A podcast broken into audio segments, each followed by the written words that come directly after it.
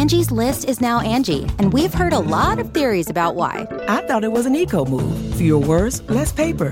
No, it was so you could say it faster. No, it's to be more iconic. Must be a tech thing. But those aren't quite right. It's because now you can compare upfront prices, book a service instantly, and even get your project handled from start to finish. Sounds easy. It is, and it makes us so much more than just a list. Get started at Angi.com. That's A N G I, or download the app today.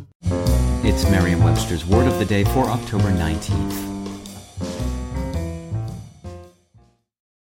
Today's word is linchpin, spelled as one word L I N C H P I N.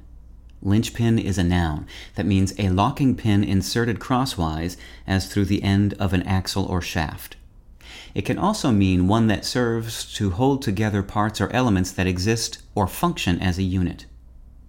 Here's the word used in a sentence from Newsweek by Joel Kotkin.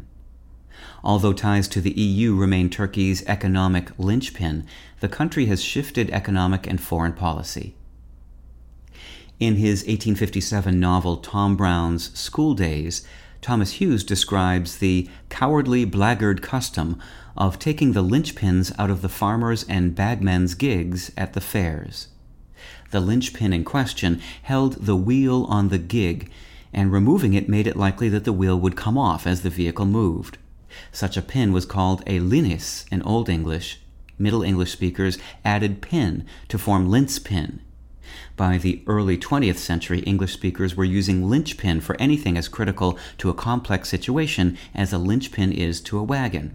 As when Winston Churchill in 1930 wrote of Canada and the role it played in the relationship between Great Britain and the United States, that no state, no country, no band of men can be more truly be described as the linchpin of peace and world progress. With your word of the day, I'm Peter Sokolowski. Visit Merriam-Webster.com today for definitions, wordplay, and trending word lookups.